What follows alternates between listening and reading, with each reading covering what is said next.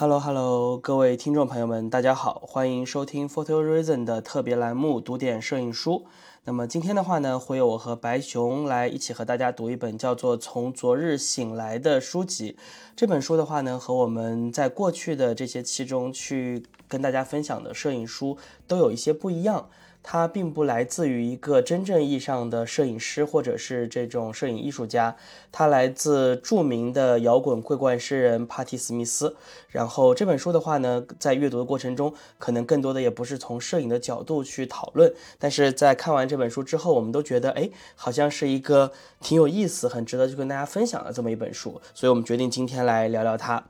那么我知道白熊是很喜欢 Patty Smith 的，对不对？因为我看你在极客上还分享过好多次。对，我很喜欢 Patty Smith，就是每次在他那个生日的时候，就十二月三十号，我会发一条极客祝他生日快乐。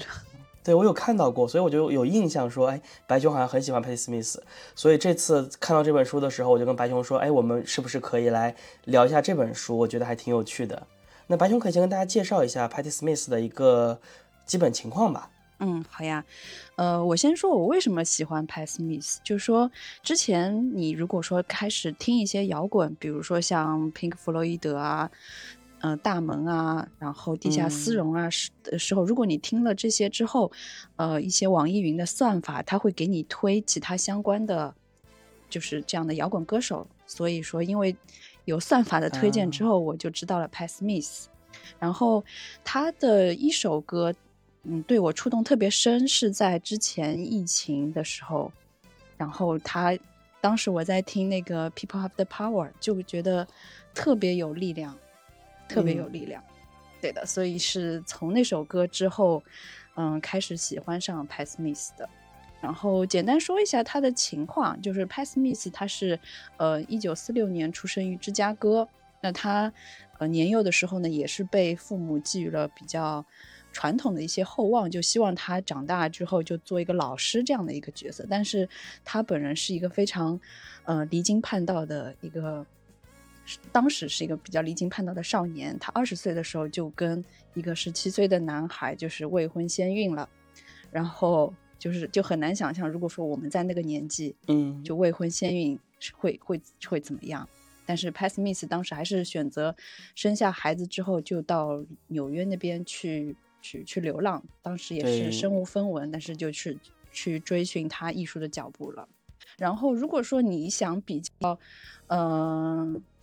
了解 p a s Smith 的话，他是有一本自传叫《Just Kids》，我是比较推荐他的。但因为这本书。并不是今天的主题，所以说简单讲一讲。因为这本书是记录了她一个成长，以及和她的前男友罗伯特和以及她的丈夫的一些呃回忆录。嗯，罗伯特梅索梅普尔索普。这本书会比对对这本书会让你以一个第一视角去了解 Pat Smith。就 Pat Smith，他就是骨子里其实是一个诗人。就摇滚对于他来说，就是怎么说，就更像是一个诗的载体。他他他其实一开始他没有觉得他自己是一个摇滚明星，他也是在写了很多诗之后，然后在不经意间成为了一名摇滚歌手。然后他在一九七五年那张最著名的专辑的《Horses》群马是开创了他，对对，开创了他这个摇滚歌手的之路，也是当时非常经典的一张专辑。因为在一九七五年的时候，也是就说。就整个摇滚界就处于三位摇滚巨星的逝世中，所以正好 Pat Smith 这张专辑，嗯，怎么说呢，就是弥补了一个时代。对的，对的。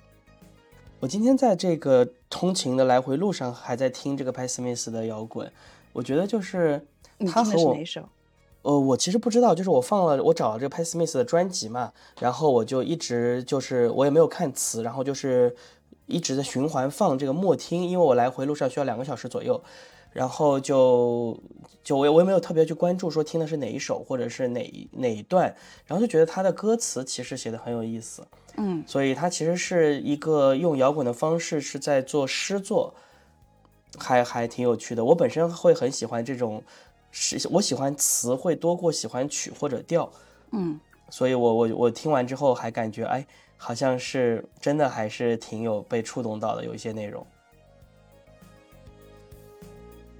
然后刚才白熊有说到说这个 p a t Smith 的前男友是这个罗伯特梅普尔索普，呃，在听的朋友们，我不知道大家还有没有印象，我们之前在有一期叫做《自拍的艺术》的这样的一个节目里面讲到过梅普尔索普，呃，他的有一张自拍照，他隐没在一个黑暗的背景中，苍白的脸庞，手拿着一个骷髅头的手杖，这张照片是我。开始想到要做自拍这个题目的时候的一个缘由，就看到这张照片之后，我突然觉得自拍比起很多的其他的摄影形式，好像更具有内在力量，然后才开始说，哎，我们做一期这个节目。那么梅普尔索普其实是真正的摄影师，像帕蒂斯密斯，我们刚刚讲到，他可能更多的是诗人和呃摇滚乐手，但他也画画，好像，但是他的画作还他还办过一些展览。那么他其实是一个还蛮多元的这样的艺术家的形式，但是摄影对他来说好像更多的只是生活的记录。而梅普尔索普的话呢，是呃他的前男友，然后他们在纽约流浪的时候，曾经一起度过最困难的时光，然后一起去。靠着 Pat Smith 画画的钱去租了一个酒店里的小公寓，然后在这个公寓里面写作、对画画。切尔西酒店，切尔西酒店对吧？写作、画画，然后拍照。然后梅普尔索普拍的东西相对来说就比较的出格吧，基本上包括人体，然后一些非常有性象征的这样子的花卉。它和后来的这个。嗯，荒木经惟拍的这个花卉系列还有一点类似的地方，只不过荒木经惟用上了更多的色彩，而梅普尔索普的花卉呢，更多的是黑白，但是它带有同样的这样子性的意味，或者是这种欲望的意味，还是挺有意思的一个摄影师。那么他后期的话呢，对的，对的，对的，对自己又得了艾滋病，对吧？因为他在跟好像是在跟派斯密斯在。生活在一起的时候，突然发现自己的性向其实是男性而不是女性，所以他 就也很神奇的一件事情，他就开始变成了一个呃同性恋，然后呢，后来又得了艾滋去世，所以他后半段的创作更多的是以这种更直接的、更强烈的与性有关的，包括与自己的这样子的一个独特的状态有关的，包括一些自拍啊什么的。嗯，但是我们今天来看这个。这本书里面，《A Book of Day》这个从昨日醒来的这本派斯密斯的影像日记，其实和梅普尔索普的风格是完全不一样的。但是呢，在这本书的封面上，帕蒂斯密斯呢拿着一台呃宝丽来的风琴机，是这个 Automatic 二五零。如果没有记错的话呢，其实是梅普尔索普先开始用宝丽来的，好像。呃，帕斯密斯他在这本书的封面上是拿着一台宝丽来的二五零。那我们今天。在播客里会讲到的宝丽来都是指宝丽来的风琴机，并不是现代意义上的折叠机或者呃，我我我们理解上那种会吐片的宝丽来。嗯，那首先我先说简单对简单说一下，就是呃，像罗伯特他当时他们两个住在切尔西酒店的时候，呃，住在隔壁的一个叫艺术家叫桑迪戴利，他当时呃先把他的宝丽来借给了罗伯特。然后当时的型号是三六零 Land，因为这种机器操作非常简单，所以说比较契合了就罗伯特那种就是耐心不足的这种天性。嗯，所以说他罗伯特对罗伯特拿到了这台宝丽来之后，就真的拍了很多的照片。罗伯特当时还认识了一个大都会艺术馆馆长。是摄影馆馆长叫约翰麦肯德里，然后约翰麦肯德里呢，他也非非常欣赏罗伯特，然后还带他去那种没有向公众开放的一些藏品库看他的摄影作品，然后也送也买了一台宝丽来送给他，还为罗伯特申请了一笔补助基金，提供了所有后续他要拍摄的相纸。嗯，那其实后来你。你你通过对通过派斯密斯的介绍，你你就会知道，其实这个罗伯特他虽然是一个已婚男子，但他也是一个同性恋，所以他当时一直想找罗伯特聊天，就是为了接近他啊，是这样子。白熊在说到罗伯特梅普尔索普用最开始用宝丽来，然后拍了很多的照片的时候，我当时就在想一个问题，说。他那个时候真的很穷很穷，就宝丽来这个东西，无论说是撕拉片还是现在的这个方形相纸，你图片的这种，其实在过去在现在都不便宜。那他是怎么有钱去拍这个东西的？会，所以白熊说完之后，才知道啊，原来还有这么一段故事在里边。对的，然后当时我看书里，就是那本《Just Kids》书里有说，当时十张照片大概需要三刀，那三刀对于七十年代的来说也是一笔巨款了。对，对的。然后以及罗伯特他的另一位同性好友叫 Sam，也送给过他一部叫哈苏相机，所以说我感觉罗伯特他当时的相机都是别人送给他的。这边说到风琴机的话，我也简单给大家科普一下风琴机，就是刚才说到的那个呃 Polaroid Automatic Land Camera，它是一共分成四个系列，是一百系列、两百系列、三百系和四百系。然后这个 Automatic 的自动是指说，呃，机身本身的测光是由是是来决定快门速度的，但是你的光圈、曝光补偿、对焦还是要。那个拍摄者自己设定，然后从手感上会分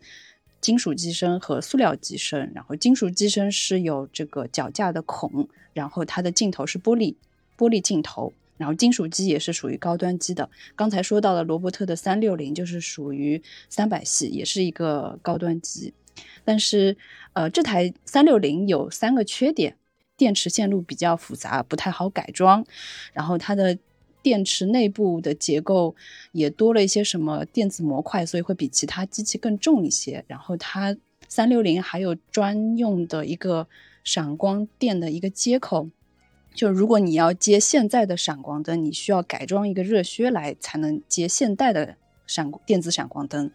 所以说，如果说你想收藏一台风琴机的话，呃，其实二五零或者三五零也会比较好一点。那二五零就是这本书封面上派斯密斯手持的这只机器，对不对？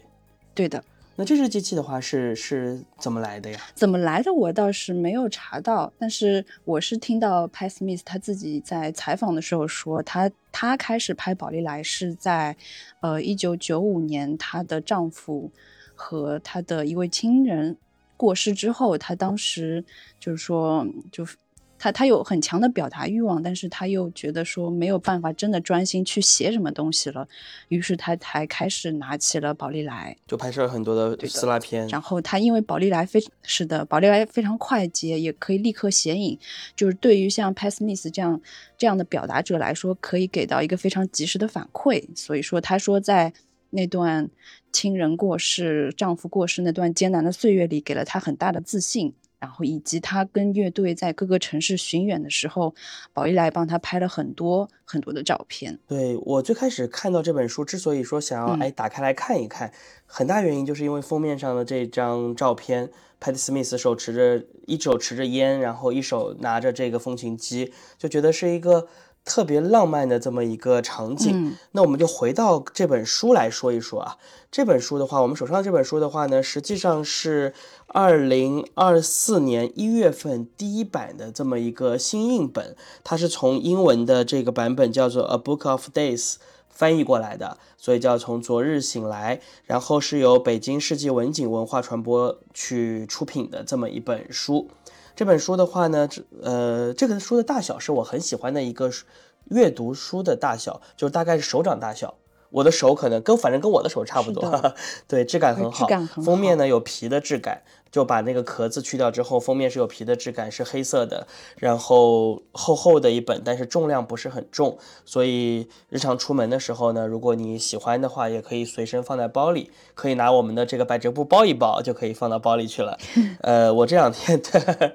我这两天虽然百褶布已经下架了，但是我觉得百褶布也很适合包它。我这两天有的时候早上起来，可能今天早上没有课，我就去喝个咖啡啊，吃个早饭什么的，我就会带着它在这个咖啡馆里读一读。嗯，整体来说，我其实蛮喜欢这本书的。这本书的话呢，它其实采用的是一个，呃，一年三百六十五天，然后多加了一张照片的这么一个逻辑，所以像是一本日记。但是对我来说，它又更像是一个实体版的 Instagram 这种感觉。你看到的是这个人，Pat Smith 作为一个艺术家，或者是作为一个这本书的作者，在用简单的文字和日常的图片，在给你分享他的生活和他的所思所想。所以我自己还蛮喜欢这本书的。我不知道白熊看过之后的观感是什么样子。嗯，我一开始拿到手里就感觉像像一本圣经，因为它就是那种皮质的书，嗯皮质的书在现在装帧上特别少见。然后我我印象里就是只有像那种圣经这种书可以有这种皮质的书，然后这种黑色的呃装帧也非常符合就是 Pat Smith 这种非常中性的风格。对手感就很好，这本书。对的，手感很好。打开的时候，其实我一开始不知道它是。按每天来这样排列的，我翻的时候才知道，原来它是每一天都配有一张图，然后简单的一些文字。就比如说一月一号，他说新的一年已经拉开帷幕，未知的一切就在眼前，充满各种可能性。然后，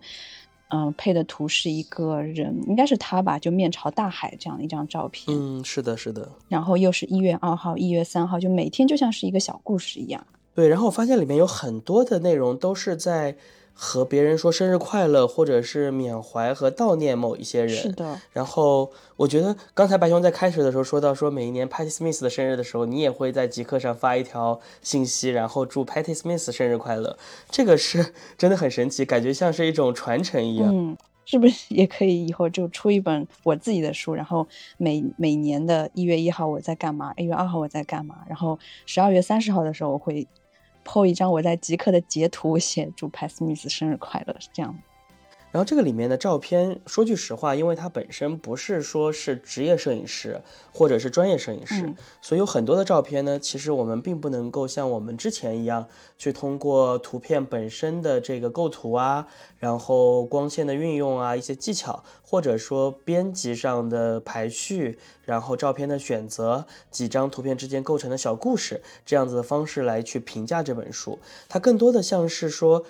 一个朋友在通过对于自己日常生活的记录，跟你去娓娓道来一些话语。每一天都有一段很简单的话。然后，比如说一月三月二十五号的这张图片，就是弗兰克·奥哈拉，也是一位诗人。他在午休的过程中，就是靠在一个墙边上打电话。然后这张图片应该是撕拉片，如果没有看错的话啊。然后呢，他就留了一段文字，叫做“午休中的诗人弗兰克·奥哈拉抽烟打电话”，就非常简单的一句话。然后，哎，你会突然觉得很活灵活现、很活、很这个生动的这样子的一个状态。那白熊，我不知道你在看完了这本书之后啊，你有没有某一张照片自己特别喜欢？某一张照片和某一段文字自己特别喜欢或者印象特别深刻？那首先呢，我其实拿到这本书第一个会翻的 就是我生日那天的时候，我我就很好奇他会干嘛，然后我会翻到说，哦，原来这是一个呃瑞典作家、政治家亨宁呃曼凯尔的这样这这一张照片，然后是记录了他在去世前的一张拍摄嘛。但其实说实话，因为我其实我对这位作家也不是那么熟悉，所以虽然说这是我生日那天的照片，但是嗯，可能看过之后也会觉得啊，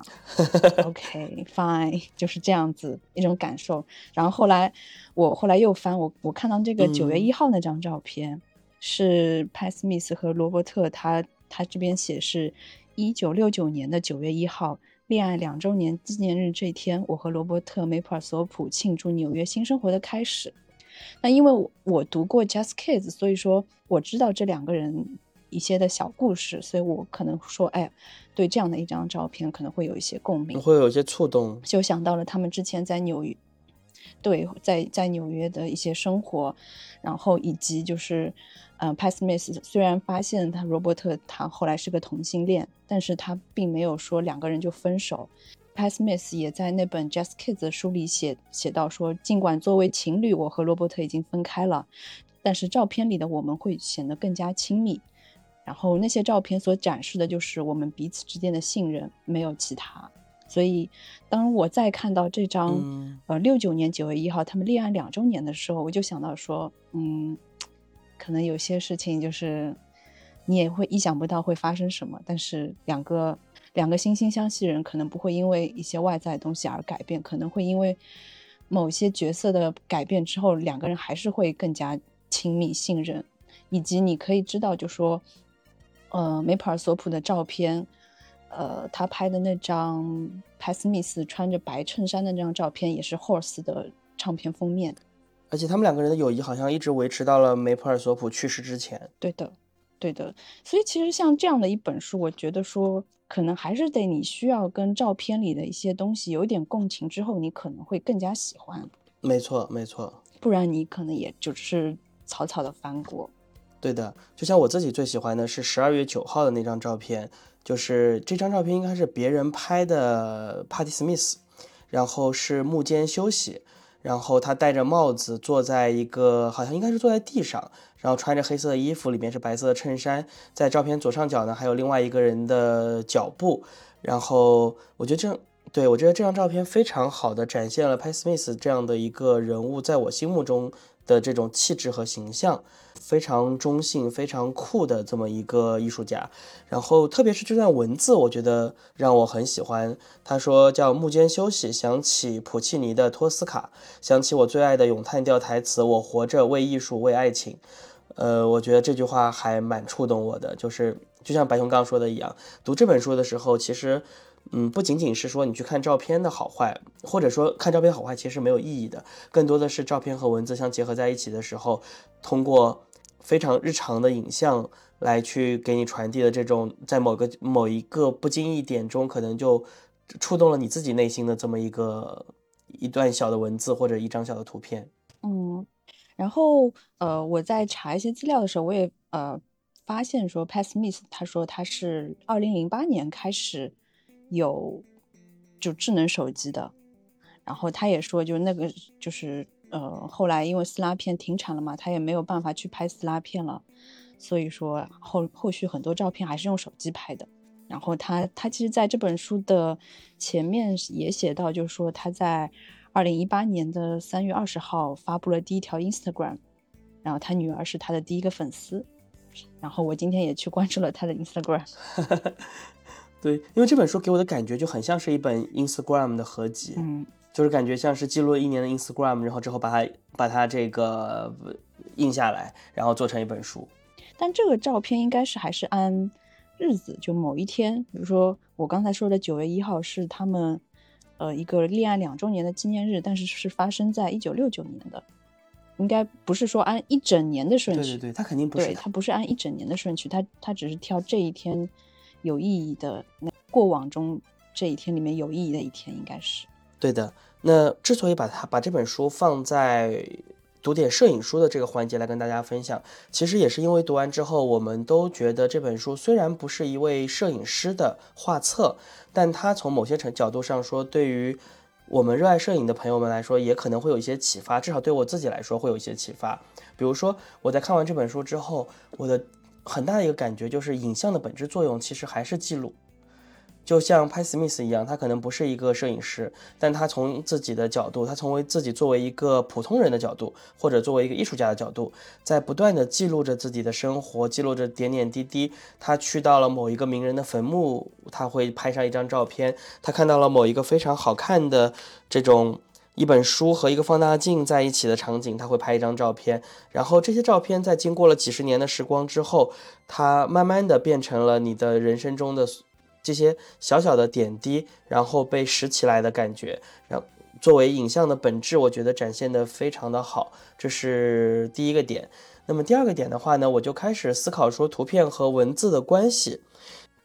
我觉得图片和文字就是相辅相成。哎，对。就是很多时候我们会觉得好的摄影作品是不是不需要文字来解释，或者说是文字和图片到底是怎么样的一个组成关系？但是从这本书上你就可以看到，有很多的那些触动你的东西，实际上是由图片和文字结合起来共同实现的。你如果只看到那张图，或者你只看到那句话，可能都不会有这样子的感动。你是因为有了图片，有了文字，当这种图像艺术和语言艺术结合在一起的时候，尤其是 Pat Smith，他又是一个诗人，他的一些简单的话就可以写得很有诗意，那么这张图片就变得更加有意思了一点。我是觉得图片可能会比较直观的表达，然后文字可以提供更精确的表达，就情感和精确的表达，然后两个结合在一起。对，但是这本书你会觉得它文字很跟图片结合的很好，某种情况下是不是因为 Pat Smith 本身是诗人？这个也是我在思考的一个问题。我们经常也在看一些展览的时候会发现，文字还蛮多余的，或者说文字表述的不够，这种情况也会有。但是这本书我觉得整体来说，文字和图片所呈现的力量是正好的。然后这本书还给我另外一个启发，就是其实普通人制作摄影书有没有可能也采取这样的方式？就我我们可能没有那么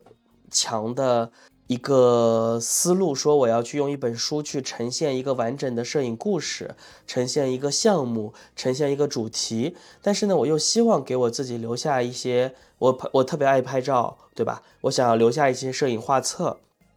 那么这个画册是不是也有可能按照帕蒂斯密斯这本《从昨日醒来》这本书的这样一个模式或者是逻辑来进行？一年的三百六十五天，或者不一定要那么多啊。然后你在不同地方拍的照片，你记录的不同的生活，你不需要以任何的排序的形式，它只需要和这个日期相关，或者说是跟你的某一个。你内心中的顺序相关就可以了，它最后就能够呈现出一本还不错的小书，既是给自己的一个纪念，也可以送给朋友啊，或者是送给身边的人啊，做一个小小的礼物。我觉得这其实也是制作摄影书的一种可能性。嗯，这个让我想到了，就是在社交媒体上，就很多人会在一个月结束的时候，在朋友圈或者其他地方会发个九图。或者十八图这样子来记录说，哎，这个月我干嘛干嘛了？那其实说，如果说你不能摆每天的话，按按月份来，其实也可以。就一月，我一月份对我来说比较重要的九图或者十八图是什么？嗯，是，那也可以，嗯。对，所以它最终其实也可以呈现为一本摄影书。所以我觉得这本书其实，无论你是不是喜欢拍 Smith，，或者喜欢这种模式，呃，哪怕你是摄影爱好者，我觉得也是值得一读的。我自己读完之后，觉得还是像刚刚说的一样，还是蛮有启发的。那你以后会考虑做一个类似这样的，嗯嗯，不是正儿八经用相机拍的，可能只是随手的一个记录呢？哦，但是老潘，我知道你不太会用手机拍的。对，就是这个问题。我其实一直以来对用手机拍照这件事情都有一些抗拒，不知道为什么。但是我确实从这本书中也在思考这个问题：说我们既然影像的本质其实还是跟记录相关，那我们是不是应该，哪怕我不用这个手机，我可能每天拍一张宝丽来这种形式也可以，就去做一个这样的记录，是不是也是不错的选择？嗯嗯，宝丽来也有出过三百六十五天的一个，每年出一个台历。啊，这样子，每天真的是每天一张宝丽来，就官方的台历嘛？对，官方的，我还买过一本，嗯，还不便宜，都要两三百一本。但他就真的是收集了其他人的每天的一张宝丽来，然后反面会写上小故事，啊，就还蛮有意思的。然后它还会分，就是正常版和有点情色版的两个版本。好的，好的，那我们今天的读点摄影书呢，就差不多聊到这里。我们对这本书也做了一个简单的介绍啊，更多的内容呢，我们就不来跟大家去读去念了，因为还是留更多的惊喜给大家自己。呃，如果对这本书感兴趣的朋友们呢，可以加白熊或者我的微信，然后加入我们的社群。我们之后呢，也会在社群里面上一个链接，然后大家如果感兴趣的话呢，也可以通过链接去购买这本书。呃，希望大家会喜欢 Patty Smith 的这本《从昨日醒来》。那么差不多就到这里，我们下期再见，拜拜，拜拜。然后最后我还想送给大家一句 Patty Smith 说过的话，他说：“我完全属于我自己，我会尽我的义务，保持坚强和健康。我将永不回头，我会成为一名艺术家，我会证明我的价值。” OK，送给大家，拜拜。